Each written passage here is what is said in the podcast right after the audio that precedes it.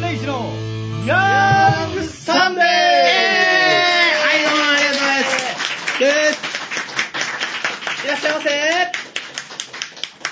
はい、ということでやってまいりました。毎度ご機嫌な番組ですね。えー山田人のヤングサンデーの時間なんですけれども、いやー。大谷は、えーあはいはいはい。大谷の顔は水島真司の顔だっつって。 絶対そうだっただからそこは、。何人かの漫画家に書かせようか 水大谷を島タッチで、大谷の顔を描けっつっていや、大谷すごいんすよ。 あいつ23歳じゃんえ。本当に今の23歳が、あ、俺たち大谷とくくられるって思ってるでしょ。 大谷と一緒、大谷と同い年のくせにって言われてるって絶対23歳今大変だろうな。大谷世代。今だから就活終わって、その、何、ちょフレッシュマンみたいあーはいはいはない世代が、大谷世代だからなとか言われて、一緒にしないでくださいよ、みたいな。かつての松坂世代と同じことが今起こって る。まさにな。あーすぐ俺に近い人いますよ。大変だよ大谷って誰って。よし。 なんかな、ボールをな、すげえ球投げたりとかな、すげえ打ったりするやつがな、いるらしいよ。打ったり投げたりする。打ったり投げ たり、えー走ったりするらし いぜ。まあ、今日は野球の回ではな く、えーっとそうそう久しぶりにやってまいりました、うんシーバージンですねほんとすげえな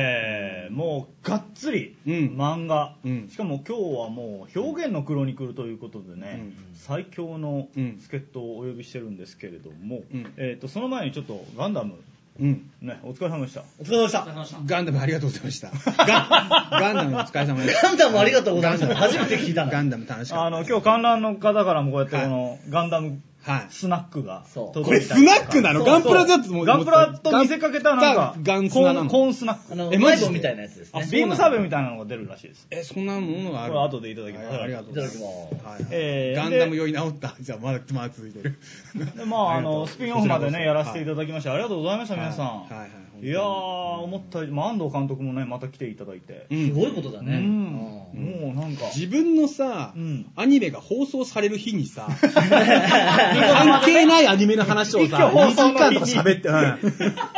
僕、呼ばれてないんです、そうそう、あ の監人は督なんてこんなもんですよ、ねでガンダムの話をたっぷりして、 いいよねいや、でも、レイさんとだと喋れなかったことを、もう、ダーッとニュータイプの、いやレイジャー分かってねえからこれでいいんだみたいなコメント。なんなのあれ。なんはいはいなのはいなんなの本当ですよ俺なりに頑張ってるのにはいレイジャーなんなの本当ですよなんなのあれは、あれは、そうなの本当にでまあその登壇者のうんね、あヤンサファミリーの方を何人かお呼びしたんですけども、うんえーその方の一人のねドズル兄さんと呼んでるんですけども、うんえーてるさん、うん名古屋の方なんです失礼だろ、お前、ドズルドズルって。いやいや本人が OK って言うからあ、そうなんだ。どうも、ドズルさん。どうも、いつもありがとうございます。あのそのスピンオフの放送中でも言ったんですけどなんと、そのテルさんが、うんうんまあ、テルさんと何人かで主体となって、うんえーヤンさんのうフん。ァミリーのはいはい東海支部を作って、いいよ、いいよ、真ん中が。で非公式はいではい始めたんですけど、うんうんなんか、うん。こ公認してくださいいや、もちろん、公認し公ます認するとかしないとか勝手にやってやばい、冷たいぞ、言い方が。公認します。これしましょう勝手に日本中で盛り上がってくれたらいいんで、うんえーそれでまあツイッターのアカウントが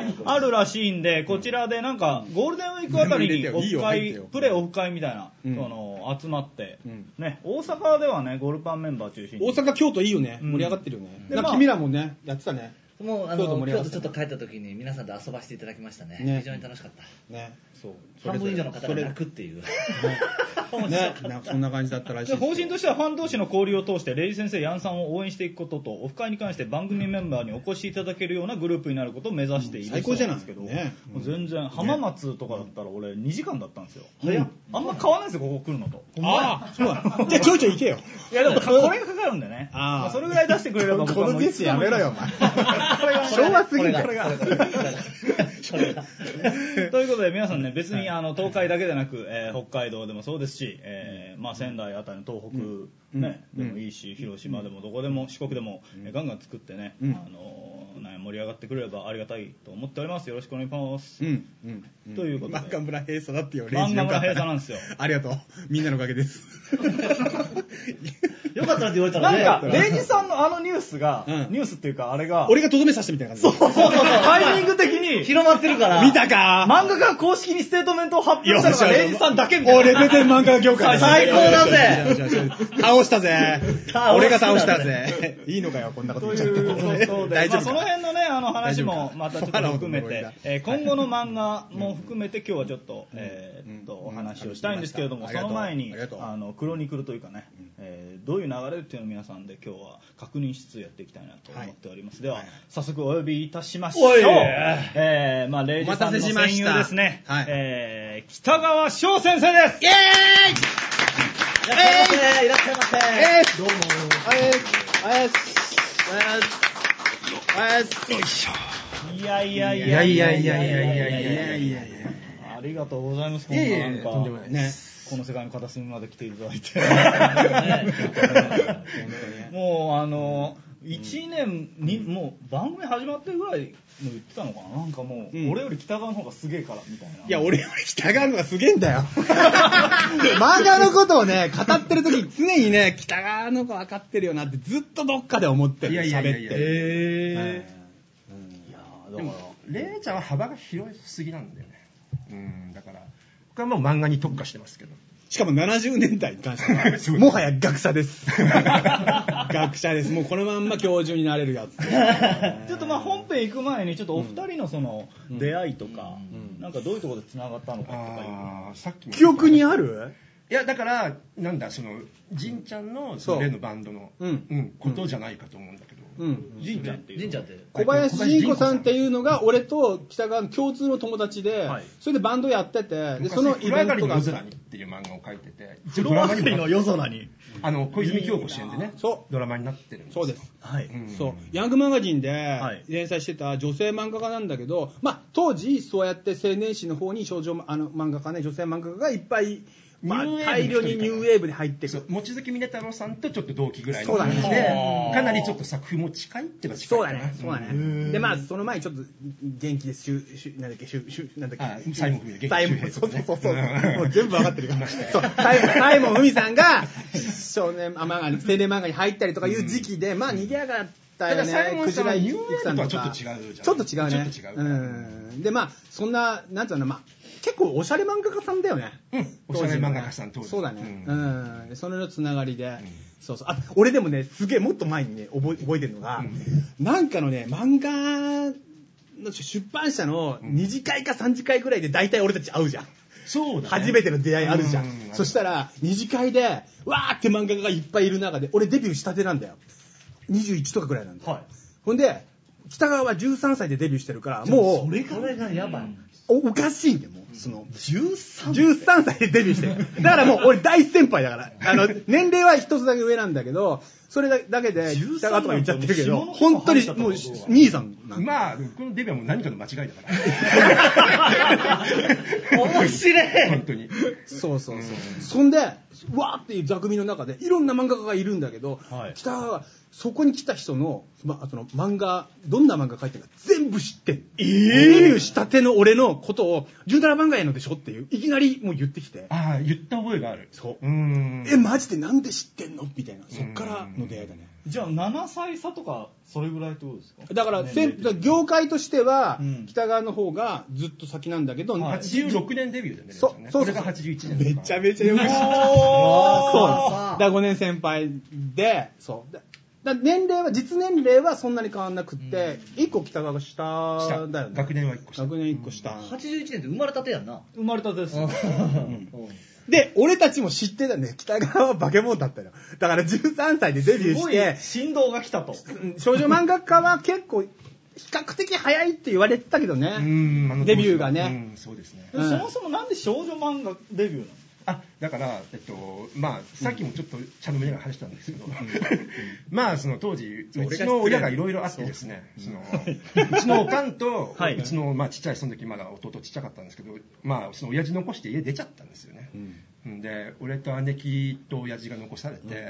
で親父は落ち込んでると、うんで小遣いちょうだいよって言っても言えないような状況で、うんうんどうしようかなと、なんか中学生で漫画かななんか書いて金稼ぐ方法ないかなと思って中学生で、うん、あバイトとかできないじゃん中学生じゃ、はいだから漫画書くぐらいしか多分お金儲ける方がなかったんでねでまうあわ一応漫画好きだったし絵も描けると思ったからまあいろいろ考えたんだけどその少年漫画に行こうと思ったら少年漫画って当時その毎月公募がなかったのああ、そううんほう、要するにそのあのなんか年に2回うんの応募か何かで,、うんでちょうど中途半端な時期で、うん応募してもお金がなかなか入らないんですよとほうほ、うん、で少女漫画っていうのはその月間で毎月毎月応募があって、その毎月その月のベストみたいなのをこうじデビューするっていうシステムがあってでちゃんと賞金もすぐ出るとっていうのがあったんでじゃあちょっと頑張って少女漫画描いてみようって思って。理由がすごい。そうなんです。でね、こう姉ちゃんのマーガレットとかを横に置いて、こうやってなんだろう、こう倉持久子さんとか見ながら、こんな感じかなっつって書いて、 それで出したら、なんかその、ベスト賞っていうのに入ってしまったんですよ。それが中二の時だったんで、それで、やべえと思って、もう、俺は少女漫画としてやんなきゃいけないのかと思って、ガンガンその少女漫画を読み始めたっていうのがあそっから研究し始めたそうなんです。まあ、その前から一応、姉ちゃんのとか読んでたんですけど、まあでも遡ってずっとこう歴史とか調べ始めちゃったのはその後から。うんすでご5い。年間やりましたけどでもさすがにもう5年で力尽きて今憧れだよあの当時もうみんなに憧れてたのが学生なのに漫画家っていうのにみんな憧れてあたあ、はいはいはい。それで授業があるんだけど締め切りがあるからさとか言っうわあてで授業中にネーム書いたりするっていうのがかっこいいよなって思ってるわけだし、俺たちもそこ乗れなかった森さんやってたんでしょ俺はでも人で大学でやってたあしーその、まあ、一人でねデビューもしてないのにやってたけど、あの デビューして時 代持ってた乗るっていうのがすごく て、はいそれをまさにやってた、そうよねでも恥ずかしくてあんまり言えなかったよ少女漫画だったからそうなんですか隠してたうの、んいや一番知ってたけど、でもこのルックスでねそういうことがすごい変わってないから少女漫画家やってますってなかなかちょっと言いづらいものがあってね、うん、だからまあ一部の人にしか教えてなかったけどそうなんだ、ううんいやラグビーとかやりながらこうやって少女漫画描いてなんか1の3当時や何ったけどえラグビーもやっ当てた時ラグビーはやってたんだもんやってましたラグビーと少女漫画を同時にやだっかてたら変でしょすごい自分すごい変めちゃめちゃ面白いね自分でも自分変だったまるで漫画のような話が出てますけど、本当にその通りですよね。だよなうんそうなんですよ。ううんん、それで、まあ、なんだろうな、うん、でも、結構少女漫画読み始めたら面白くて、うん特に70年代のね、うん漫画とかすごい面白くてハマっちゃって、うん一番最初にハマった漫画って何ですかこれ一番最初にハマったのはね、でも手塚さんのね、やっぱりブラックジャックだと思うんだよなるほど、うん俺たちの世代はチャンピオンの黄金期だからそうそうなのそっから逃げられない、うんガキデカとか、そうマカロニとあとマカロニほうれん草とか、で、まあ、マカロニほうれん草がもう大好きだったので、俺も大好きでね、うんうんなんであんな好きだったのかなっていうぐらい好きだった。そうだね ちょっとおかしいぐらい好きだった、そんな流行ったんですか、流行ったてかなんだろうな絵絵も可愛いしそうそのストーリーもはちゃめちゃなんだけど、うんでもなんだろうなその当時のギャグをぶっ壊してたよねそなんかその山上さんだったら3個まで1個まで落ちなんだけど、んなんか鴨川さんのはなんかもっとぐちゃってしてるっていうのがそうそうなんそうだろそううあの感じそううんそうなんかだからえっ、とねしょなんだっけ吉本新喜劇がうんガキデカだったんだよ、そうそうそうだだけどもうモンティ・パイソンだったねそうだねマカロニうんほうれんま草さにそんな感じ、うんだから破壊的だしその不条理だったし、何でもありだったんだよあとね女の子の絵がねとても当時可愛かったそうなのよ、うんあれが江口さんのは話面白いよね当時だからあー「すずめパイレーツ」の江口さんと、はいはいはい競ってたね競ってた時代があってね、うんうんうんそうそうまあでも二人とも元ネタが結構その乙女多地分区少女だ漫よ画ねそうなんで70年代なんだそうよなんだねよそうなんだよ彼らどちらかっていうと江口さんはこう岩立真理子さんとこ参考にそうだねあーうんで鴨川さんは誰だろうなでもあのルミちゃんってキャラ覚えてるでしょ覚えてるたまりませんわんってせ千ワンですよあの辺は多分陸奥英子さんとかなんだよだよね、うん結局だから陸奥英子案件にそうそう結局あの辺なの はい、うんついてきてくださいすいません。陸奥英子さんがわかりません。あー陸奥英子さんやそうだよね知らないよね申し訳ございませんうんだからこの後ちょっとの流そういうれをそのあの、あれですよね。今日はそういう回ですよね。そういう回そでだからさっき流れをの全部さっきの話で言うと2人の出会いから言うと、う二ん人はねとにかくね新人をねチェックしてる人なんだよこの人うんあーだからつきその俺が出会った時もその時にデビューした人たちのことみんなチェックしてるうんでその後に友達になってあ話一緒に話してるとすごいの現れたよっていう時々言う よね すごいの現れた見たみたいな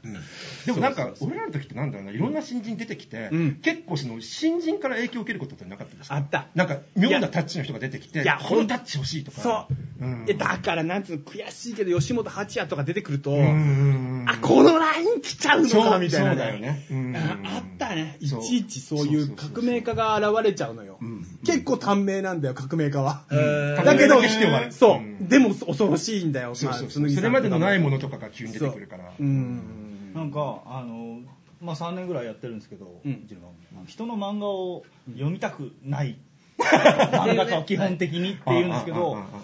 北川先生は全然もうねいろんあーなのを読んで全部こう研究してみたいないやいやいや、そうでうもね、のはないもう最近の漫画さすがにちょっとね、だんだん読むの辛くなってきちゃってて。やっぱり今僕マンダラ君の上に住んでるんですけ どもどこのって言っちゃダメそうですねもうもうだから下に行けばもう古い漫画読み放題なんでおそおうなんですよだからもう最近もうなんか昔は研こんな研究所じゃないですそうかもうです こんなの読んでたわーみたいな感じで んたらいてる上に住んでる。そうそう下に降りてきてはもう昔読んだ漫画買いまくりみたいなでこやばいう確かめるみいたいなや、ガチだよね。こういう人が本物なんでしょ。いやーすごいっすそうそうそうそう。俺はね、だから俺がこんなに面白い漫画を書いてるのに、はいこんなしょうもない漫画が売れてるのかって思うと悲しくなって書きたくなくなるから、はい漫画をほ見ないって いう。まあそういう方もいらっしゃる北川はずっと売れてるから、そんなことないそんなことないそんなこそうとないいうのなかったから、そんなことないわちょっといいなと思ってね。そんなこといないやいや、そう、そうだったのよ。うんでもなんかほら若いとさ、うんなんか何書いてもその読者の層と被るとなんか手応えがあるじゃない、そうね。うん、だから若さって本当重要だよね、んそうで本人もさっきも言ったけど、うん変な勘違いナルシズム持ってるから、まあそうねもうバンバン書けちゃうみたいうんな、うんい。やさっきも本番前にめっちゃ面白い話してたじゃないですか、うんあの暗い漫画は若い時しか描けないそうあーそうそれも絶対そうだと思う、うん体力がいるんだよ。うん暗いものを暗いものを作るのには体力がいるんです。ん若さと体力が。年が減るごとにご機嫌なやつにもう疲れてくる。もうね疲れてくる暗いものとか本当に暗いもので、だんだんヘラヘラしてくる。ダメだこえれ。これはもうダメだっつってうん。そうそうまあ、今日はこんな感じで、あのね、どこどこから行くんですか、今日はもうクロニクルがっつり行くんですけれども、 うんあのうまああの到底全部はいけないと思うんでそうそう思いますまあ、今日、あの行けるところまでやっていただいて、でまあ、細かくはまたねぜひあの北川先生またあー来ていただいて、はい、はいもうあのまあ、ざっくりいきましょう膨大な大河がね、流れてるわけ、何本も。そうですねそれで、主に、まあ、北川とお俺が喋った時に、青年誌、少年漫画まで行ったらもうアウトなのだよ。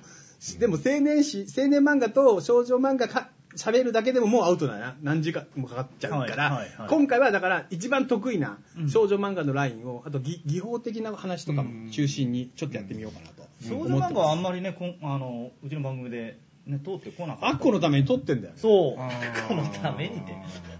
いやだからな、はいあの、私を外すなっていうな。そうそうそうそう言われてるんで。 本人がもう忙しすぎてそうそうそういろいろねでまた改めてアッコ来た時ももう一回やろうかなと思ってるんだけど東村さんでもうちらちょうど10年ぐらい世代今そうね、うんうん段階ジュニアだね、ううんん40ぐらいで、うんうんだ割とだから俺らの漫画読んで育ってるそうだね世代だね多分子供の頃ときめきとないととかの世代だよねそうそうそうそうそう、うんで、まあ、リボンに憧れてわかりやすいそしてブーケに乗りたいと思んったと、女の子に大概リボンか別マなのよそうだね当時はね別マ派リボン派っていうのが別別漫画なんですね別冊マーガレット別別冊かリボマーガンレッかトでみんな少女漫画どっちかでデビューしたかったって人が圧倒的なのマーガレットではないんだうん別冊マーガレッそトでこはなんで週刊マーガレットより別冊マーガレットの方がはいやっぱ少女漫画前としてたのねええうん週刊誌ってね、あんま少女漫画で、まあ、週刊もやってたんだけど、やっぱり、ね、基本女の子って1ヶ月に1回ぐらいこういう厚めの雑誌をゆっくり読むのが好きなんだよね。だから、週刊誌っていうスタイルは、やっぱ少年漫画の方が向いてる。ライバルが出てきて、こう計算しちゃってバンバンバンバン話が進むみたいな。はい自業うんどうなるみたいなので少女漫画みんなガラスの仮面じゃないから、はい面白いそうそうそうそうだったんだねうん恋愛漫画でね、次々と聞けないんだ、毎週毎週。ああそっかベルバラみたいに乗ってた頃まで良かったの、はいうん、だけどそこからこうね IB 漫画とかそういうこうラブストーリーが中心になってってそれやっぱ毎週毎週続けていくのは相当雑誌はきつかったと思う、いや結局この話って、やっぱ手塚治虫から始まっちゃうんだよね。だどうしようもないね。手塚さんはだって手塚先生が、だから、リボンの騎士書いて、その後、その、まあ、すぐに、竜神沼でしょ石森章太郎でしょそうだね友人沼だねだから、これ多分、だから、下、スノブ聞かせたい人は、まず、竜神沼を覚えてください。竜神沼友人沼って知らないですか知らない知らない石森章太郎の竜神沼っていうのが、もうとにかく革命だったの。革命だった竜神沼沼ってい漫画う短が編なの当時石ノ森章太郎先生が漫画の描き方っていう本を出してたんですよ、はいはいそれが当時の漫画のみんなバイブルだったんだけど、はいそれに竜神沼が丸々載ってたので細かく添削したっていうそうえ。えでこれがとにかくロマンチックで、うんほなんとかな、表現がね、あの、まあ、一気にロマン派で開花するっていうか、うんうん多彩になっていくっていうか、す広ごがいったんだよすごね、かったあそこでね。それまでの少女漫画っていうのはなんかこうママ母にいじめられる少女の話だった、ううんうん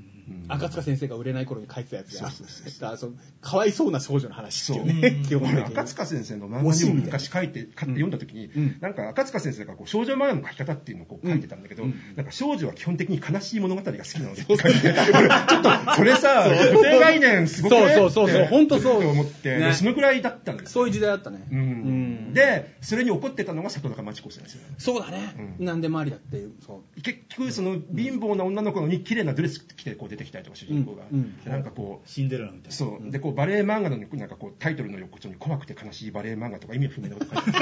あ るとにかく、少女漫画だってバカにしてるわよって怒ってたのが里中先生なわへーけ。で、あの辺の人たちが、そうね自分たちが書くって言って、こう、どんどんどんどん変えていったんだけそうどそうそう、大昔は男の人が少女に向けて書いた漫画だったの。そうなんだね。うんあーだから、少女の感性としてはちょっと相当物足りなかったんだと思う。まずはやっぱじゃあそのレジェンドの、うんね、手塚先生と石森先生ぐらいがもう少女漫画っていうジャンルすらで、面白いのが手塚先生のね、あとすぐ直後は時和荘世代じゃん。はいで、時和荘に唯一入ってた女性が水野秀子さんで、はいこの人は石、あの、石森章太郎と組んで漫画を作ったりとかして、石森さんのアシスタントもやったりとかうんやってて、この人が、まあ、中心となってね、うんまあ、少女漫画ルネッサンスを起こしていくっていう、うんまあ、まあ、そっからの流れで、ファイヤーですよね。そう。24年組はもうみんな水野秀子先生の影響下から影響入はってる。そうそうそうそうそうそう、うんで「ファイヤーっていう漫画を描くんだよファ代イヤー表作ファイヤーそファうイヤーでこれがねすごいねグラムロックだよねグラムロック。もそうドラッグあり。うドラッグがね そうそう60年代。ロック漫画なんだよ、うそうそそうれ60年代の作そ品なんですうで60年代に60年代のカルチャーを描いてんだよそうそうそうそう。あそれはすごいですねヒッピーなそうだからきゅ90年代の渋谷を90年代の女子高生が描くみたいな感じだようんあれ本当にそういう流れで出てきちゃったのが水野さんでまあでも水野さんはその作品を書く前に、うん銀の花びらとか、そうだねそうそういそろいうろもうちょっとこういろいろあんだけど書いてるねどっちかってこう、王女様が出てくるこうロマンとか、そういう、割となんだろう、洋物かぶれの女の子がわーって憧れそうなものを書いてた。うんお姫様が出てくるような漫画。だからそれ、水野先生のおかげで昔の少女漫画、外国ものが多かったの。そうなのあ水野先生からなんですかそうそうそうあそうのなんだがあのなんていうの金髪の王女のの子とか王の一族みたいなあのそうそうそうそ世う界観ってそうだから今はもうみんな外人の漫画なんか書かないじゃないですか変な話だけどまあまあまあまあうんあんまりないですほとんどジャニー系じゃないですかうん男の子とかでもあの当時はやっぱピニスの先生がその外国ものを書いててそのせいでみんな男の子がポールだったり女の子がなんとかだったりみたいなあーそういうことそうそうそうそうなんだそうなんそうなんだですそうオリキジャンデナルィーキャンがディそっーかとらベルカラになるわけでだからそうそうそうフランスとアメリカになるんでしょなるほどねフランスとアメリカ書くんだまあてかもっと無国籍だったけどね昔そのう少女漫画ってそう。大体無国無籍。国籍なのどこなの一一条先生の漫画とか本当にわけわかんない越上先生はどこだかわかんないね。なんかこうどどこの読んでて学校がトラディショナルハイスクールって書いてあるから、アメリカなんだと思って、キャラクターの名前がロジェとかベルベットとか、あそうそうそうとお母様がマダムソフィア、フランスかよみたいなそ、そんなノリなんだ。そうだった。そうだったよね。そうそうそうそうそう。そううん。うんなんか外国の匂いがあればよくて、そだれかはら、何なんでしょうね日本を舞台にするとやっぱりなんかだからちょうどその、なん世か知、辛いというかあのね、その、ママ母系の暗い漫画からみんな抜け出したかったんですよ。だかあら、ー柚木ひかる先生と森田純先生と一条ゆかり先生っていうのがリボンの第1回の受賞者なんだけど、3人ともみんな外国もの書いてたの。学者だ。本当だ、学者。柚木先生もそうなんですかそうです。柚木先生柚木がリボンで有名なの。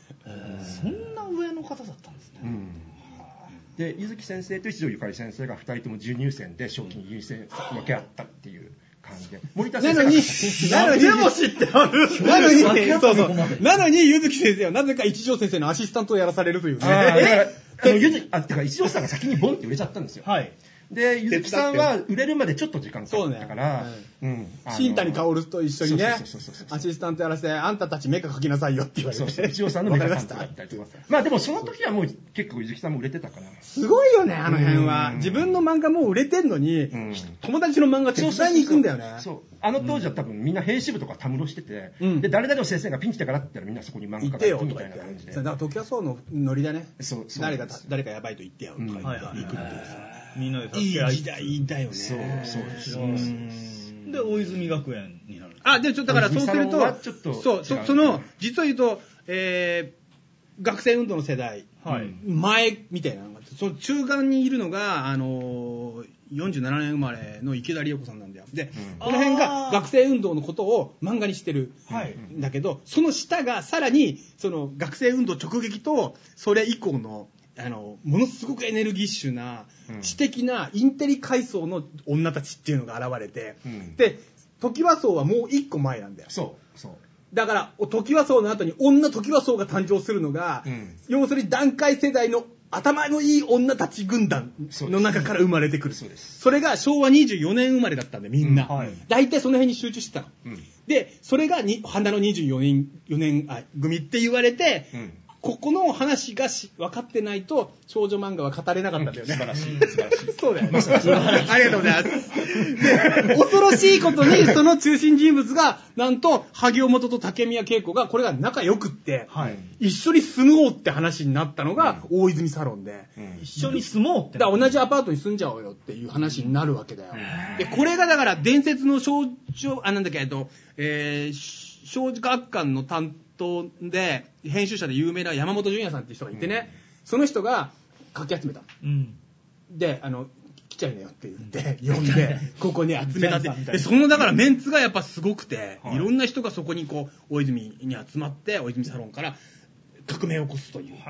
その中心が、なんと、ああの、竹宮さんと萩本だったっていうのはすごいよね。やっぱね。そこに大島由美子がいてっていうね。まあ、萩尾さんはやっぱりちょっと突然変異というか、だよね突然少女漫画のレベルをグッと上げたっていうものすごい人なんですよ萩尾先生萩尾女手塚。女手塚女手塚うんやっぱ萩尾先生の前に萩尾先生みたいな漫画を描く人がいなかったいなかったんですいなかったそうなんですうん手塚治虫しかいなかったってことですかいやちそょうっとね手塚さんとも違うんですよあ違う全然違うんです違うあのだからそれまで少女漫画っていうのはものすごくある種そのちょっとこうバカにされてたというかねなんかこうめお目目キラキラしてこう箱の話でダサいみたいな、こうちょっとこう男から見ると恥ずかしいものみたいなイメージだったんだけどあの例えばその時代にもこうすごい作家さんがいて例えば八代雅子先生とかこう木村みのり先生とか素晴らしい作家いるんだけどただあの二人っていうのは少女漫画家なんだけどちょっと青年漫画寄りなのよ。うん、だからあのそこが違うんだけど萩尾さんと竹宮さんっていうのはその少女漫画の華やかさを残しながらすごいレベルを上げたっていうところがすごい、うん、だからちゃんと少女漫画でありながらレベルがすごく高いっていうのはあの二人が最初、うん、で基本的にこの2人とも、はいめちゃめちゃ文学少女ってやつなのよだから、まあ確こかあにの腐女子が登場する前の,、うんうんあの世界は、ん文学少女っていう存在があったんだよね、うんうんだからあの本ばっかり読んでましたっていう人、うんでそのあーギリシャ神話から近代文学まで全部読んでますみたいな人なんだよだから、ねネタ元がすごいよねそうだねそれぞれねまあ竹宮さんなんかね、岡田文子さんの影響をすごい受けてるんですよおお、うん岡田文子さんって、まあ、キジンクラブっていう同人誌を作ってた当ほ時のうほうこうコムとかに書いてたレジェンドの女性作家がいるんだけうどんうんその人の影響をとても竹宮先生は受けていてへーそうで萩尾先生は、まあ、女手塚って言われてるから、まあ、手塚さんが多いんだけど初期の絵柄は完全に八代雅子さんなんですよあ、そうなんだ。うんで、あれなんだよ ね、あの、石森章太郎の大ファン。大ファンだよねうんでも石森さん大ファンはて竹宮さんの方かもそうだね。だから、竹宮さんはだって自分のこ第一と弟子をだうよねん第一弟子って呼んでるぐらい だから、この人、この人と、竹宮さんと永井豪が初期の、まあ、石森章太郎を支えたそうです二大巨頭。うんうんへだからこの人と永井豪は同じ時期にあの石森章太郎の漫画を手伝ってるんだよ。うんっていうね、だから、そこから出てるという。でなんでかっていうとその石森さんの書く少年っていうのが BL の元祖なんですよ、ね。うんそうね。なんかその僕よりちょっと年上の女性の漫画家さんに聞くとみんな石森さんの書く少年が好きなんですよなんかねこう憂い憂いがあるね、うんちょっとこうなんかこう、そういう雰囲気があってななんんかかさんの健康的な感じよりもそうねもうちょっとなんだろうねこう繊細。繊細なうんうんでそのガラスの竜神の前に出てくる男の子もそうだけど、あと、純っていうね、実験作があって、あれに出てくる男の子もそうなんだけど、女の子がメロメロになる男の子を最初に描いたのが石森さんで、で、竹宮さんも完全にその石森さんの少年の虜だったわけですよ。そうだねそれだでから似てるよ弟子ねになっちゃったみたいな。やっぱりだから、う純、んこれ BL 進化とい系えばもう進化系で風すと木の歌が元純の祖みたい進に言わ化れて系ますけど、。あ、だから、上にまた BL、BL アレンジしたとも言えなくもない。ないうんだから石森章太郎は BL をやらないから、うん最初に受けと攻めをやってみようと。でもほら、009のやってしまっ男の子の輪っていうのってもう BL たの完全に BL。あーなるほどあーなるほどねそうそうそうそうそそううそうそうあれ逆派だね。うん言ってみればね、女子一人で。そうそうおーで、この当時はなんかね、ウィーンが少年合唱団とか流行ってて、あったねああいうなんか少年に、そう外国の少美少年年ブームうんに、すごいときめいてたんですよ、うん当時の腐女子っていうのはね。うんん、で、みんななんかこう、少年同士の愛を描きたいって思いながらも、なかなかそれを踏み出せなくて、そうだね踏み出しちゃったのが竹宮さんなんですよ。そうそうこれはなガチでぶつけた。ガチでぶつけたこれはうん本格的に。しかも内容がちゃんとしてたのよ。そうそうそうそうそちゃんとだからそのう裏に人間ドラマをしっかり書くことができたんで、うあのそ BL だけで遊ぼうとしてたわけじゃないんだよ。うまあだからその当時映画でほらベニスにシスとか出てうきんそうねはいはいてはいビスコンティのちょっと短美な世界っていうのが少女漫画の中に浸透していて、まあ、その流れも絶対これはあるそうだね、70年代といえば短美だからそう短ね。美だから、うん、ビビアズイスだコからねンティとかその辺なんだよねうん そうそうそう。あ、ツッコミよが30分のこの密度 24年組はに止まんない。対して、萩尾元先生はやっぱり突然変異ってさっき突然変異ですおっねしゃったんえですけーど、うんそこはど、もうその文、全然いや漫画の脈文脈じゃないものを持ってきたっていう意うん味だで、からいやなんて言うんだろうなもう小回りとか、うんあとそのなんていうのかなモノローグの使い方とかその少女漫画の表現のありとあらゆるものを多分一番最初に変えちゃった人ですね、うんあとね、本格 SF とサスペンス入れてるそうそうそうそうそのセンスもすごかったけ11人いるとどか11人がいる読んだんですけど、うんあれ、手塚治虫の漫画じゃねえかって思ったぐらい手塚治虫っぽかったんですけうど、んうん、もうてまあ本人が手伝いのマニアだって言ってるぐらいだかダイレクトに食ららあってすでもあれを乗っけた当時の少女コミックすごいよ本ね当にすごい。あのネーム通す少女コミック。少女コミックですから面。白かったんだよいやそうめちゃくちゃ面白い大野一郎もそうですし、うんあの、なんだ、年を取らない永遠の14歳なわけ。だからまあ、エヴァンゲリオンに繋がっていく感じあるよね。14歳。 ああ、本当うだ、ん。萩尾さんの漫画の中では阪神っていうのがもうめちゃくちゃ好きなんだよ野田。あれがね、奇跡の16枚だとか思ってて、んまあ僕はその当時、別までその少女漫画デビューする時って16枚っていうのがこう基本的な枚数ったのよそうだねうんだから16枚で漫画を仕上げるってことにすごくこう、そう意そ義うがあそったんうだ。け俺ど、もやってたよ。このね、阪神のあの16枚ってね、神なんだよね。もう、あれを16枚でまとめられるなんてもう天才以外考えられない。見てもらいたいね。うん、あれは本当読んでほしい。龍神沼読んで、阪神読んで、ううん。風と気の歌よ。ごめん、風時の歌は結構辛いかも。そうね。 でも1話目結構辛かっ1た。話目結構すごいから、そう1話目だけでも僕、はね、コミック1巻ぐらいまで読んでやめて、そこをずーっと俺何度も何度も繰り返してあて、もう勝ちくじヤップのように。ヤップルも読めない。辛くて、読めないね。辛くて、こう1巻ぐらいまで読んで、ずーっとずーっとこううん行ったり来たりしてたんだけど、でも読むとん、まあ確かに、はぁ、みたいな。うん少女のやっぱりなんていうのかな、内面の二面性というか、内内界を描いてる漫画なんですよ。ああ。だから女の子の中にはそのジルベルとセルジュってこう2人のはいはいはいはいやっぱりキャラクターがいるのはいねはいはいはい例えばこうちょっとアバズレなんジルベールみたいな部う分んうんとそのそれはダメだって思って必死に低層を持ってるセルジュみたいなキャラクターっていうのはうん思春期の女の子の中には2ついうんうんてうん最終的にはジルベールが死んでしまうんだけどうんうんまあそこで大人になるっていうかなうなんんだろうそういうストーうリん。うーん。そしてこの2人の作った大泉サロン、うんいや、つうかね、もっと重要な人が結構いて、あその年代でもっといる、いや、つうか、大島さん外すわけにいかない、ね。まあまあまあまあ大島さんねうん、これ、うんまあ、このうちの番組も一回やったことあるけどね、うん大島さんの、なんつうのかな、絵画表現っていうか、要するに普通の少女なんだけど、実は猫ですよっていう、この、ルックはこうなんだけど、実はこうじゃないみたいな、うん高度なことを始めて、これはあれなのかな、高野文子と同じ時期、ちょい前ぐらい。渡の国星は大島さんでいうと僕の中で結構もう後期なのねあ、そうなんだ。 おー大島さんやっぱりミモザヤカで捕まえてとか俺の中では後期なのうんもっとこう少女漫画を革命した時期がもっと前にあるからあ実は、そうなんだ。そうなの、うん大島さんってデビュー当時はすごくその、なんていうのかなこうまあ歌子なぜ死んだみたいなこう涙頂戴漫画をずっと書いてたわそうけなんだ。へーだけどうん「つぐみの森」っていう作品から急にガッてレベルが上がったほうのなんでかっていうと萩尾元を読んだからえー、そうなの、えーじゃあ、ここ接触したのね、そう萩尾さんと。、で、こことあのー大島美子さんの作品の中で一作だけ、へーこれは萩尾さんに似すぎたので、乗っけてませんっていう漫画があるの、コミックスえに。ーそうなんだ。うん飲みたいうん、そう飲そうみたそ。いう確かにまあ似てるんだけど、でもそこまでなんか引っ込めることもないんじゃないかなって僕思う漫画なんだけど、んうんそのぐらいやっぱり萩尾さんが好きで、だからやっぱりその少女漫画の文学性みたいなものを最初に持ち込んだのは萩尾さんで、24年組もみんなやっぱ萩尾さんの影響を受けてるって思った方がいい。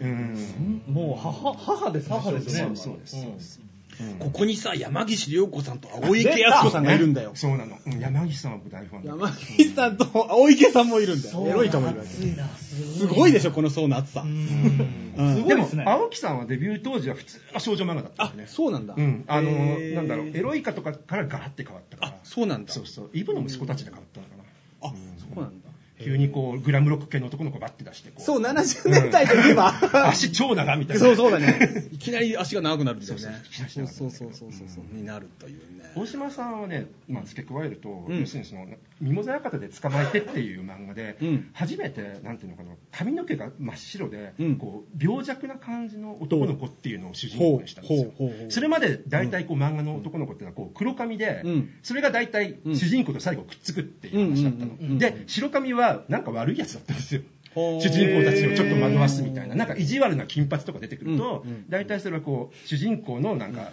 まあ、ちょっと中をかき回すキャラクターみたいな。だけど、女の子って実は髪の毛がふわって白くて、うんなんか病弱な繊細な男の子好きなんだよっていうのを、うんなかなか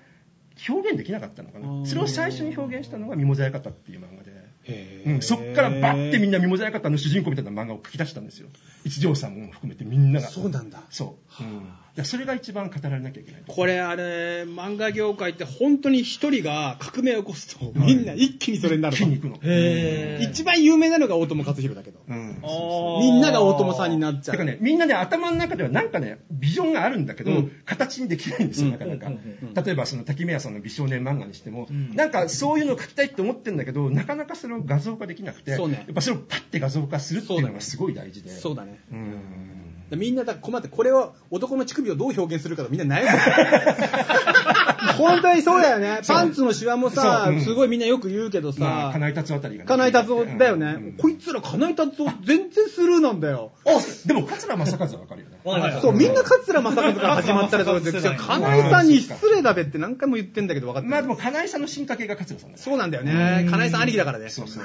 金井さんのパンツのシワをさらにこう、ゴールドにしたそうそうそう。だから誰かやるんだよ、最初に。で、カズさんの頭処理までこうし たそうそうそうう。そうそうそう。桂さんのも う功績も偉大ですということで。そうそうそうそう。継がれていくものなんですね。継がれていくもので要はだからどう表現したらいいか分かんない。だこれはだから 2D でどうするかっていう問題をみんなでやっていく中で誰かがあちょっと突破口を作る。うんでみんなそこにわーっていくっていうのが続くっていうね。うん、ある意味だから24年組のルネッサンスはいろんな形ですいろんなブレイクスルーがそこで起こったっていうことだよね。うん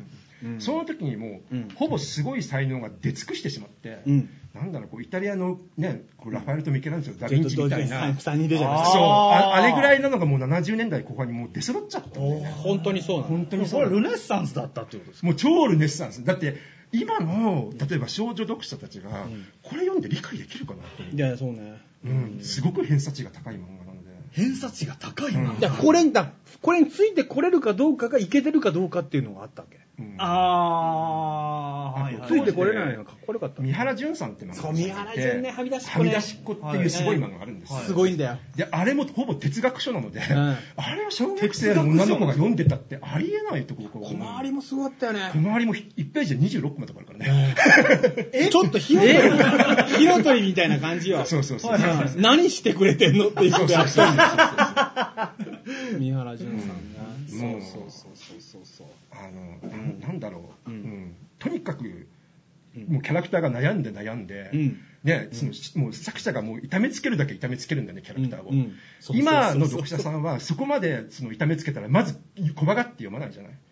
今の子ってすごいストレスが弱いっていうから、うん例えばちょっと悪い人が出すともうダメみたいな、うんうんなんかもうみんないい人で構成しないと今の漫画ってこうなかなかネーム取んなかったりするんだけど、そう当時はもう本当にもう主人公をこれでもかっていうぐらいいじめて成長させるっていう漫画だったんですよそうだからその最大たるのがもう三原淳先生、うんそうだったね。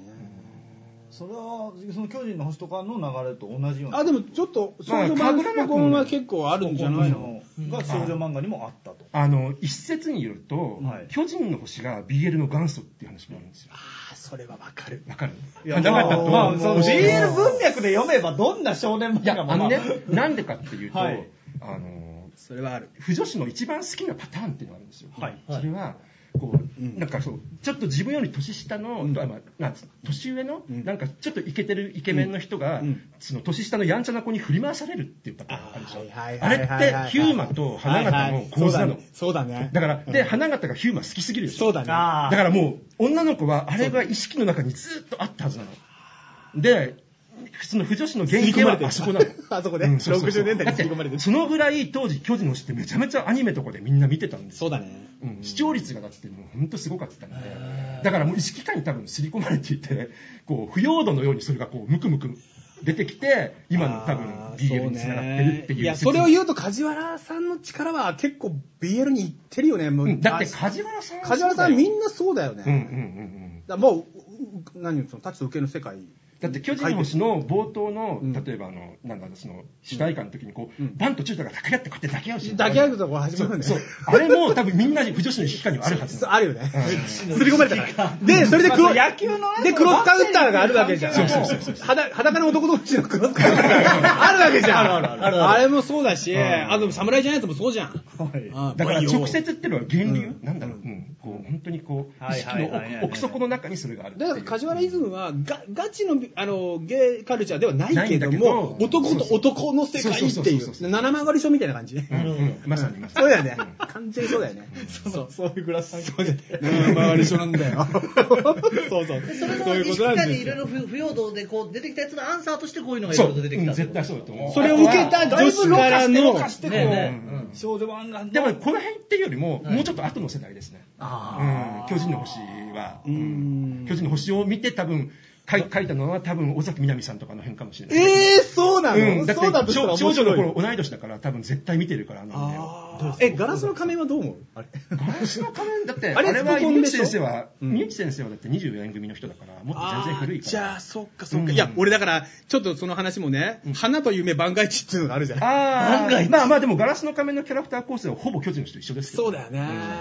まあただあ明日のジョーも入ってるからそうだね丹下断平とねまあそう先生は一緒だからそですけう。どだねから、少年漫画の劇画をそのまんま少女漫画に持ち込んでんのそがうそうそう水そ内さうんで。はいはいはいで、それは、それはわかりますだから別冊マンガレットの、あの、編集長が、白戦車に移動したはい後に、花と夢ってのつくんだけど、その時の創刊号で、和田真二のそうね、スケバンデカと、日ニ清ュー先ス生のガラスの仮面を同時連そう載。で二大巨頭になっちゃったみたいなそこに語り色乗っけんのおー来た来た来た乗っかったマヤ先生来た、マヤ先生のっかんだから、あのーこの、この花と夢万が一のこの3つっていうのはザッツ70年代。で、だからここに、まあ、たタンビーも入ってるしね、うんすすごいよね。だから少年漫画と少女漫画が完全にこう、重なった場所としての花と夢っていうのがね、うん一時期あったんでね。これはねうんもともと和田真二先生と三内鈴先生は別間の作家なんですよ。あーだけど、あの来いよと50年代、昭和50年代頭の時に、なんかその移動しちゃったんだよね、がって。うんで、結局倉、倉持さんとかが残って、残りはこうずっとやってったみたいな感じ。うんで、また別、まあ、別のまあ違う流れがあっ違う流れを作っててったってい、う紬拓まで行くんだよね。そうそうそう行くの行くのだよね。まさにそううん流れとしてはそうだね、そこはね、そう面白いね。あの、ちなみになんだけど、じゃあちょっと北が、せっかく北が来てくれてるから、うん70年代っぽいうん漫画テクニック。 ちょっと、もしかけたらやってもらえないかな。あーこれが、これはあったよねっていう、小回りでもいいし、あのー、なんでもいいんだけど、 70年代の、 70年代といえばってやつをまあ、僕がデビューした当時の、うんじゃあ少女漫画っていうのはは、い、ウェーイみんな楽しみにしてください、ね。 特にこう、れはい別負けっていうのがあって、はいはいまずね、垂れ目なんですよ。おお、ちょっとじゃあちょっとやって。 まあ、こう眉毛あったりするじゃない、うんちょっとこ別負け。う、別負けですね。最高じゃん、これ。え、じゃあ何それ。リボン系とかもかけんのこういうぐらいにあって、はいで目の中身がね、こうやって掛け網なんです。はい。これさ、奥君側から撮ったらいいそようですよね。ねこっち側からすみちゃんこう取れる当時はね、こういう目が流行ってたの。ああ、そうだね。はいはい。下がでね。鼻はいはこんな感じ。はいはい。うんあ、そうそうそうそう。あ穴で、髪鼻ははこ描んかなない。そう、鼻の穴は描かなくて描、かない。うん。髪はね、やたらこうくるくるしてるんですよ。あー、巻いてますねう。ん巻いてますね。で、こう、はいあ口のこの辺ちょっと、口はね、ね両脇ですね両脇にはい入れるみたいなね。はい、いきますねうわまあええこんこんな感じが70あっ年という70年間代の、こんこんな感じ。あすごいわかるでしょこれわかるさ、そう、最初斜めなんだよねでしょ。うん、これね、初期の郁恵美涼先生とかのね。なるほど。こんな感じうんあえ、イクレビさんって70年代から、うん。79年デビューなんですよ、キムリョンギリギリじゃあ70年代にね。だけど、結構ベテランだね。うんあベテランベテラそン、うだね俺よりね、年はね、3つ上なんだけど、中学生デビュー。そうなんだ。中学えーそんなに中若い3デビュー。へー。これが別マスタイル。そうだね、別マスタイルだね。うんえーえーじゃあ逆に、じゃあリボンスタイルになるとちょっと違う。あ、でもね、リボンと別間はね、結構ね、近かったの。じゃあこれに対対局にあるのはどのスタイルになってるあー、だからさ、なんだろうな、うん花と夢だとうん、ちょっと微妙に違うんだけど、俺、花夢の方がちょっと勝てないかも。花嫁はさ、でもさ、うんどう考えても、あれは作家性強すぎて。強 すぎて。うんうんどう考えても、マヤミネオさんと三内先生違うもんね。そう違違いうね違いすぎるから。違う違う違う違う違ううんうんそうだねやっぱりあの辺はガチで70年代の人たちだから、あーうんこの辺はねだから、うんこういう絵ってね、まあ、源流用ってね大島由美子流れなんですよ乙女なーな式るっほてど要するになんていうのかな、うんあの背景なんかも急にねフリーハンドが流行るの。うんうんうん70年代初頭ぐらいかうらんうんうんうんそれまで割とかっちりこう定規で弾いてたのがゆらゆらした線になるわけ、うん、それでこう画面が真っ白くなるんですよだんだん白くでなる花びらとかがバンバン散るんですはよ、いはいはいあれってやっぱね大島さんの流れなんだよねうんだから三井英子さんも元をたどれば大島さんの流れ陸奥英子さんは、う主に70年代の後半からなの後半から、うんはあえ、さ、俺、ムツさんの絵描いてほしいんだけど、いいえー、ダメ三井さんの絵難しい。三井さんの絵ムはツさねん三角形の目だよね。そうだねでもねはいこれ三井さんの絵をね一応持ってきたからあ、じゃあちょっと。見ればいいと思う、はいはいはいはい。えーっとねじゃあ特徴拾ってもらって。あもうちょっとこっちか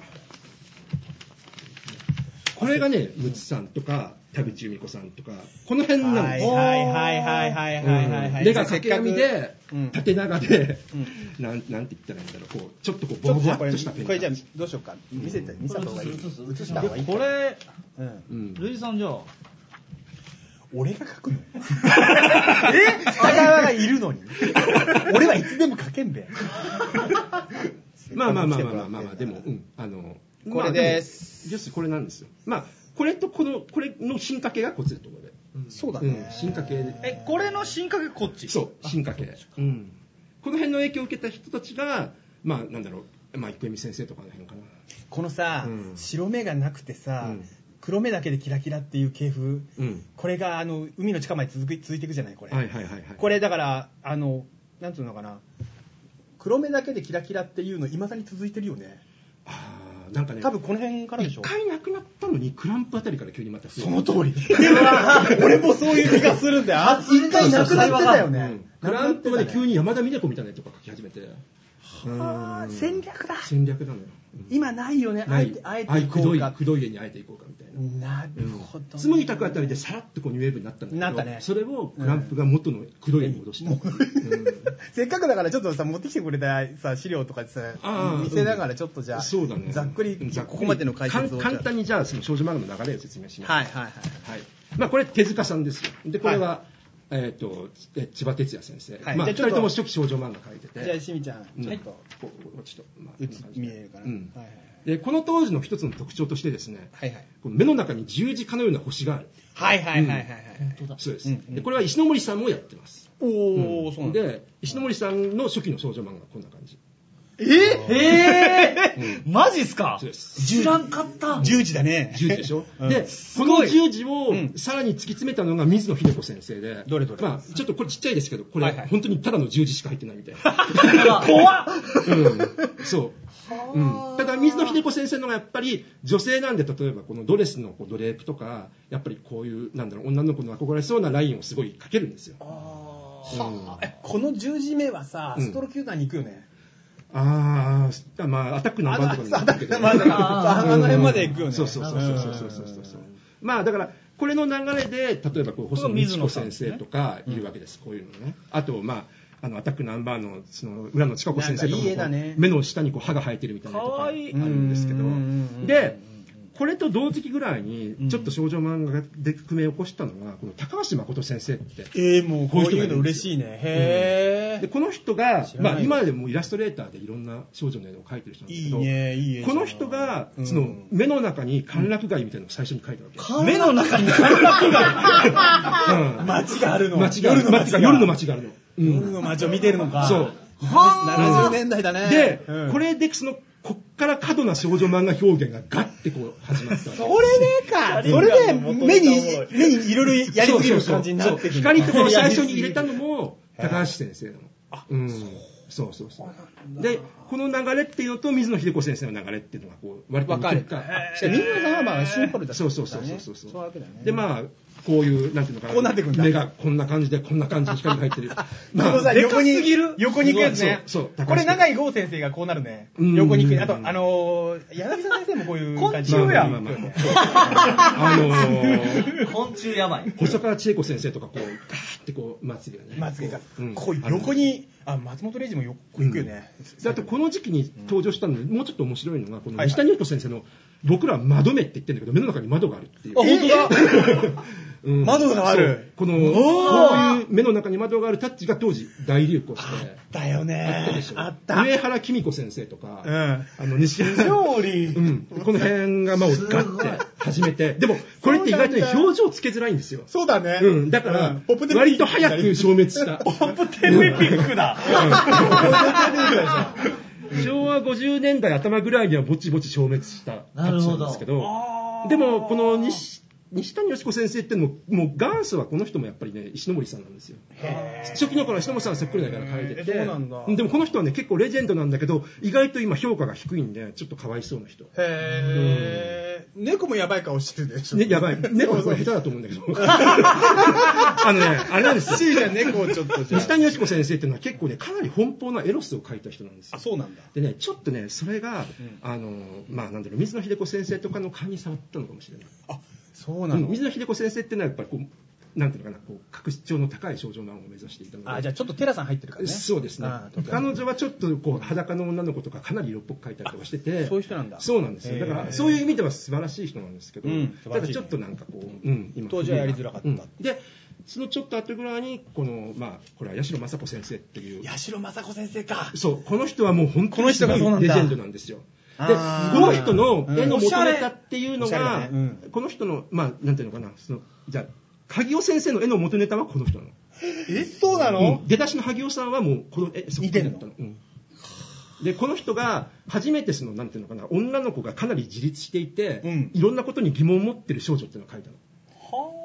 うんだから少女漫画家には圧倒的に支持されてたんだけど絵が地味なんで、うんいかんせんあんまり売れなかったんですよへー。だけど当時の少女漫画家はみんな八代さんが好きでへ三内鈴江先生も初期は八代さんそっくりえーそうなんだうん、レジェンド中のレレジェンド中のレジェンドなんですよ研究が進んでいる。そうそう意外すごとい。だからめちゃくちゃおしゃれじゃないですか。そうです、そうです。今見ても上手なんですけど、まあでもこの流れでこういう感じになってって、まあ、萩尾先生はもうちょっとそれに少女漫画の華やかさを足してるんですいやいや、本当そうね。髪とかもトーンなんですかこれは多分ね、なんだろう、トーンかなインスタンテックスな気もしますけどね。うん。トーンかもしれない。うん。でも、とにかく、その、当時の少女漫画の絵レベ絵のレベルが低かったんだけど、八代先生だけはそのちゃんと背景もパースがしっかりした絵を描いていて、漫画家が見ればうまいってわかるんだけど、一般の人が見るとなんか地味な絵っていう、さっきのあの、すごい歓楽街の目があるんで、あれにはかなわなかったみたいな。うんなるほどね。っていう状況があって、してこで、この流れうでん、こういう感じから、倉持先生に行くんですよ。もうね、でも、倉持先生のことはね、外せないよね。そう。で、倉持先生って外いうせのない人ばがっ、かりじゃないですか。そうなのよ。いや、おでも俺は詳しくよ喋れないんで、うんぜひお、おまあ、倉持先。生っていうのが、まあ、なんていうのかな、やっぱり、すごくその少女漫画のレベルを上げてるんですよ、そうこのだ人ねねうん。まあ、なんていうのかな、少女漫画の中に初めてそのアイドルのようなかっこいい男の子を描いたっていうのが最初なんですよ。白いアイドルっていう漫画で野口五郎そっくりなキャラクター描いてブレイクするんだけど、それまではすごい地味な漫画を描いてたんだけど、そこから急にかっこいい男の子を描いてガンって売り出して、少女漫画イコールかっこいい男の子が売れるっていうのを最初に気づいた人。おー。えこれはすごい、イノベーションすごいそれう。んものすごいレボリューションですね。これはそうなんですそれ誰もやらんかったんや。うん、それまでは、なんか、その編集者も分かんなかったんですよ。あそあ、うどこ、どういう女の子がニーズかっこいい。い男の子を描けば、ギャーってなるんだっていうことをあんまり分かってなかった。へうんえ。だけど、倉持さんが各男の子にみんながガッて飛びついて、まあ、一条さんもそうだったかな、一条ゆかりさんの各男の子も飛びついたんだけど、よりその倉持さんの各男の子が当時のアイドルしてたのよ。 例えばこう、野口五郎とかヒロミとか挨拶しみたいはいはいなはいはい、ああいう男の子を出してみんながわーって飛びついて、それから別までこう牧村悟先生とかもそういう路線に行き、なんかある種その時代が来たみたいな。なるほど、うんそれまではじゃあ少女自体が主人公だったそうそうそうそうそう。でその人間関係少女対少女だったりしてたんだが、でもそれはあくまでね別間の流れうんなのね、ではあリボンだとその、さっき言ったその陸奥英子先生とか出てきて、うんうんこう可愛らしい漫画 いわゆるその、うんあの乙女チックと乙言われる女チックで、もうその彼氏が、あの彼氏のために女の子はセーター編んであげるみたいな漫画が多かったんですよ。ね必ずペットが出てくるよね。ペットが出てきて、まあ、今読むと女の子はあまりにもかまととでびっくりするんだけど、そうだね。うんうんだけどねあの頃のさ、ギャグ顔のさ、固めとかそういうのかけるあのえほなんらだろう固めつぶって、あの、線が1本入ってとかさ、そういうあーあれこれせっかくだから違うやつ紙か。なんだろう、だからうん、当時、当時のデフォルメってあるようんだねから。さなるうならではの。例えばこう、こう、まあ、目があったとするじゃないですか。そしたら、こういうのが入ってたのそうそうそうそう、これこれ。うんうん見たことあこう、こう。うんまあ、ゆずきひかる先生とかもよよくやってたんですけど、ええこう、必ず目にこう入ってたよね。書いたね。うんまあ、あとは当時はなんかこういう逆だった人とこういう目とかがあってこんな感じに線がしてるああ、そうそう、懐かしい。で、これにさ、口入れたら絶対あのそう三そうそう角口になるよねうん。ここんなそ感うじそうそう。うんこれであの頃になるよね。そうそうそうあの頃、うんうんうん手がこうだね。あの頃になるそうそうそうそうそう手がこういう感じだったうよ。ん前に出たりとかして。なんかこう恥じらってるような顔みたいなね、うんそう女の子がこうキャッみたいに言ってる時にこう目がちょっとそどうそうそうドジっ子が多かったあのさ、安心メトリうんー、左右非対称のギャグも多くなかった。目目の描き方とかも多くなかった。ああでも多かったかもね、うんまああとはだから70年代の特徴といえば笑ってる目がこのキャンディーのこういうやつねはいはいはいはいはいはい。キャンディーキャンディーですね。こういう目はいはいはいはいはい。まあだからなあとはこの中にこうやって丸も入るんですよこうやってうんうんうんうんなんかこうういん。うこれがさっきの、あの、まあ、ムツエコスタイル。そうね、無知でこうしたりっていうだかし。うんうん今は、どちらかっていうと、みんなこの丸の中にちゃんと瞳を描くじゃない。うんこうこういうふうに。だけど、当時は、なんかね、その瞳がこう掛け網でこうなってて、この辺がこうボケてたんですよ、こういうふうに輪郭線がね、ボケてたの。あーうん。このそうそうそうさ、そう北川がまたこのいろんなイノベーションやってたね、うん君はね、うんこのね、すごいね、北川、その限定行く前に、俺は言っときたいんだけど、うん北川翔の目の描き方のイノベーションすごかったんだよ。ーこいつはねどういうことでしょう瞳をね、ベタに潰さないでね、掛け網で瞳を描くとかね、ああまあ、でも、僕らの時は逆にベタはね、やらない。ご法度だった。だったよね。目は斜線で繊細に描くっていうのそがう、あの、絶対だったんで、その後ベタ目が出た時びっくりしたの、俺。一番手間がかかるやつ。 やってた。うんそうでねそうそう、そうあの、まあ、この流れがあるじゃない、うんで、このちょっと後なんだけど、はいはい目が急に変わるのよ。おーどうなのどういう目かっていうとね、うんあの、それまではですね、こうやって目がこうあったとすると、あの、瞳孔のど真ん中にこの白い丸があったの。うんうん。ははいこの白い丸がどこを見てるかっていうののいはいはいはいはあーで、必ずこの真ん中にこの白い丸があったんだけど、い。うんえっと、松永明美先生あたりからですね、へ急に目がね、こうなるんです。ー真ん中に入れるようになったね。うんあ、ー要するにこの瞳孔がここにあって、うん端っこにこう丸を入れてまっすぐ見せるみたういんうな、んうんうん瞳に変わって、変わるねこれが圧倒的にもう流行っちゃうんだよね、うんうんうんそうだねから今はすごい瞳今の今時のような人っていうのは、まあ、瞳がこんな大きくてこの辺に多分丸があってそうだねこの辺にも丸があってあ多分こんな目が今時ポケベビックができたこんな辺が今時の目だ、うん、だからこうなるともう何が光るのかよくわからないんだけど 何を言ってるかわからない。うんだんだんこうなってったよねそうだうんね。この真ん中の丸をさ、でっかくすると足立みつるになるよね。そうだね、足立みつるさんとかえ、そうそうそううんまあだから、まあなんだろうなその間に石井ひさみが入ってるんだけどさこ。ここれぐらいこうでかくなるんですね、足立さんとかだと。まあこれぐらいだよねそうそうそうそうそうそうそうそうそうそう。ね。そうそうそうそううんまあちょっと表情つけづらいんだけうど。んうんで北川はね、これにね、トーンを張って削るのよ。ああ、まあね、それはなんか人がやってなかったから、ちそょうっとやりたかったんですよ。うんそうそう。えちょちょっと、ちょっとだけ書いてみてくれね。北川の典型的な目、目、書いてよ。え、え、それは何典型的な目っていつの目あじゃあね、わかりやすくナインティーンの頃。ああ、ナインティーンの頃。うんうんナインティーンの頃はね、だからいやもうあの頃からすごかったのもうとにかく絵のその次の絵にしようっていうことをずっとやってた人なだんかでらここにこう光があって中にこういうふうにこう掛け網が入っててでこんな感じになっててちょっとこの辺でこういうふうにすごいこういう目だって。そう。でね、うんこの当時ね、ニューウェーブのやついっぱいいたからね、本当ね、みんな絵サボってたの。俺も。あー えだって、あれ、白石愛さんとか現れた時に、うんうん面なんか描かないやついっぱいいたし、あうんうんダメアロマさんとか、はいはいはあいの辺とかはさ、みんな白い目だったよね白目が流行ってたんだよ、ねうん流行ってた流行ってたなのに、このこの人は、がっつり描いた上に、これにトーン貼って削るんだよ。そんな原稿を、今日持ってきてもらって。ああーえっとねいいですかうんでもね、一おー応そのえ、持ってそきれはたんもうだけど限定にしましょう。限定で、古い、んマジであ、ちょ、ちょっとだけ見、ちょっとだけ、ちょっとだけいいんですか限定でサービス精ちょ神。っとだけ、ちょっとだけ古い原稿なんでちょっと黄ばんでますけど、僕がトン凝ってたのせっかくだから。ね。えっとね、じゃあ BB フィッシュの頃のね。ういー、すごいよ。ウェイウェイウェイ BB の頃とかすこうげえよ。いう原稿うで、わ、うこわうこんなあ感じなんですよ。そうだよ。うんこれですよば。 C さん、しっかり抜いてくださいね、これ。はあしっかり抜かしてもらい ます。い、カメラこマンれのね、 C さだんから、品消しでぼかすっていう。そうなんです。 しかもこれ、こんなめんどくさいことをするっトていうーンを3枚。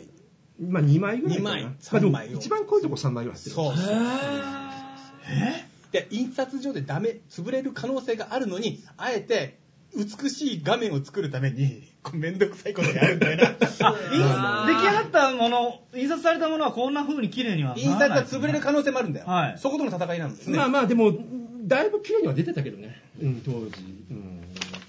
まあ、大した原稿じゃなくてないんだけど、まあ、例すえば、ごすぎる飛んで、こういうのがあるじゃないですか。例えばこういうところ辺とかも、こう砂消し出てこまうした、ラファエロ電波です。削そう。あらららら、オフェリアラがファ。エロラファエロ全全ラファエロ全ラファエロ全部部ですそうねそうそう。こんはいはいはいこんな感じで、こう、すごいよね消しゴムかけてぼかすっていうやり方を僕はやってた。いやー、恐ろしい。なんかこう、削るとこう、パチパチしちゃうんで、ねなんか、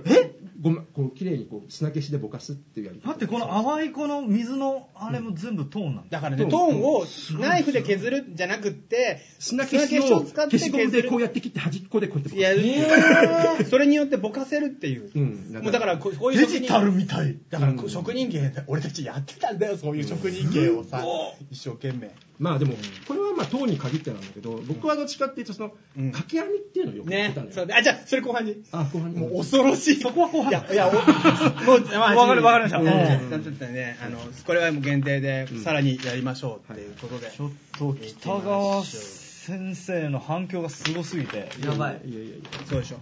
おちょっとちょっとちょっといやー、嬉しいね後半はちょっとあのー、まだこれ70年代までしか行ってないん で。あと40年ぐらいあるんだ。あと30年だ。 30現代追いつくまでにこれ1日で絶対追い無理だろうっていうのはあるんですけれども。まあなんか倉持先生あ倉持先生これは松内さんでその目が端っこに行ったっていうのをこ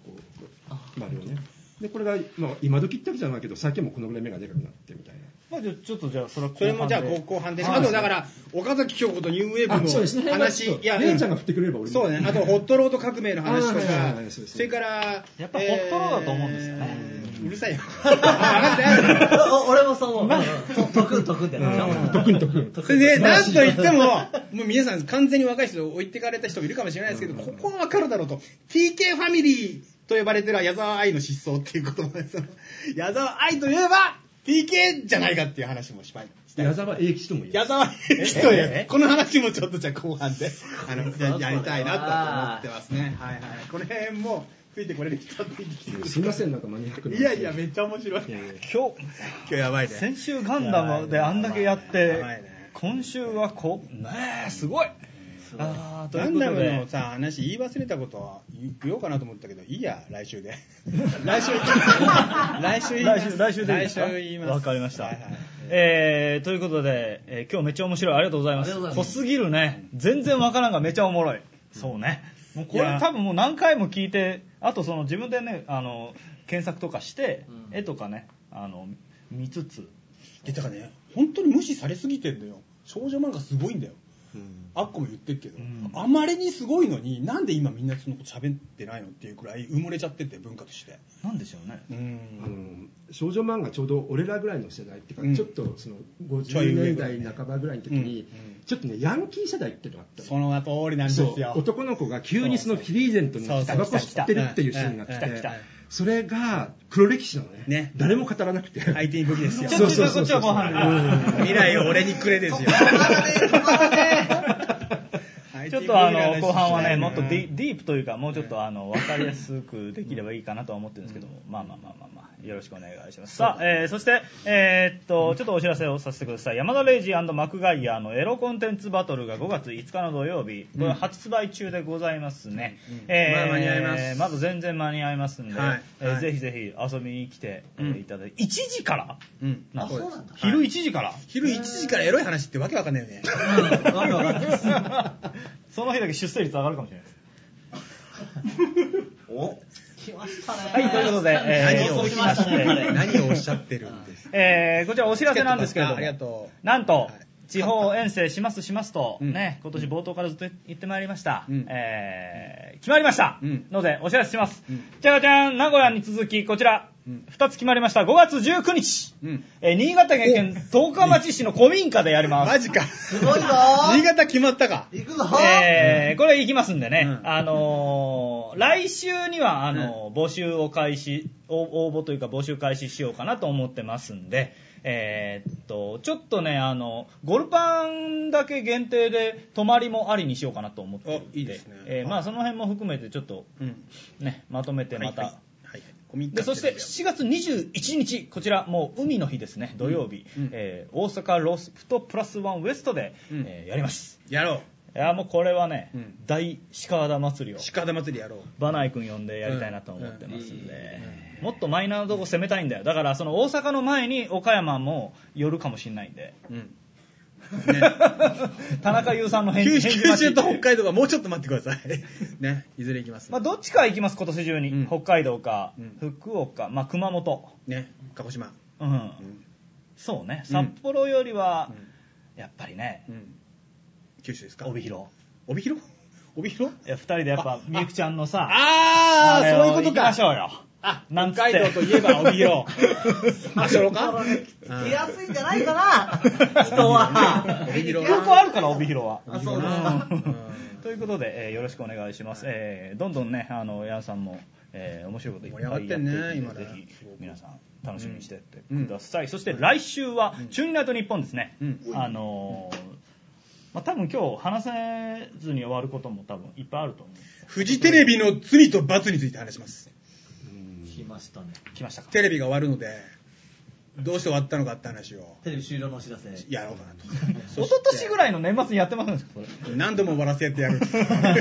レビが終わった、ついに俺をテレ呼ぶまでビが終わったっていう、終わった先 が、ヤンさんが続いてるんですけど。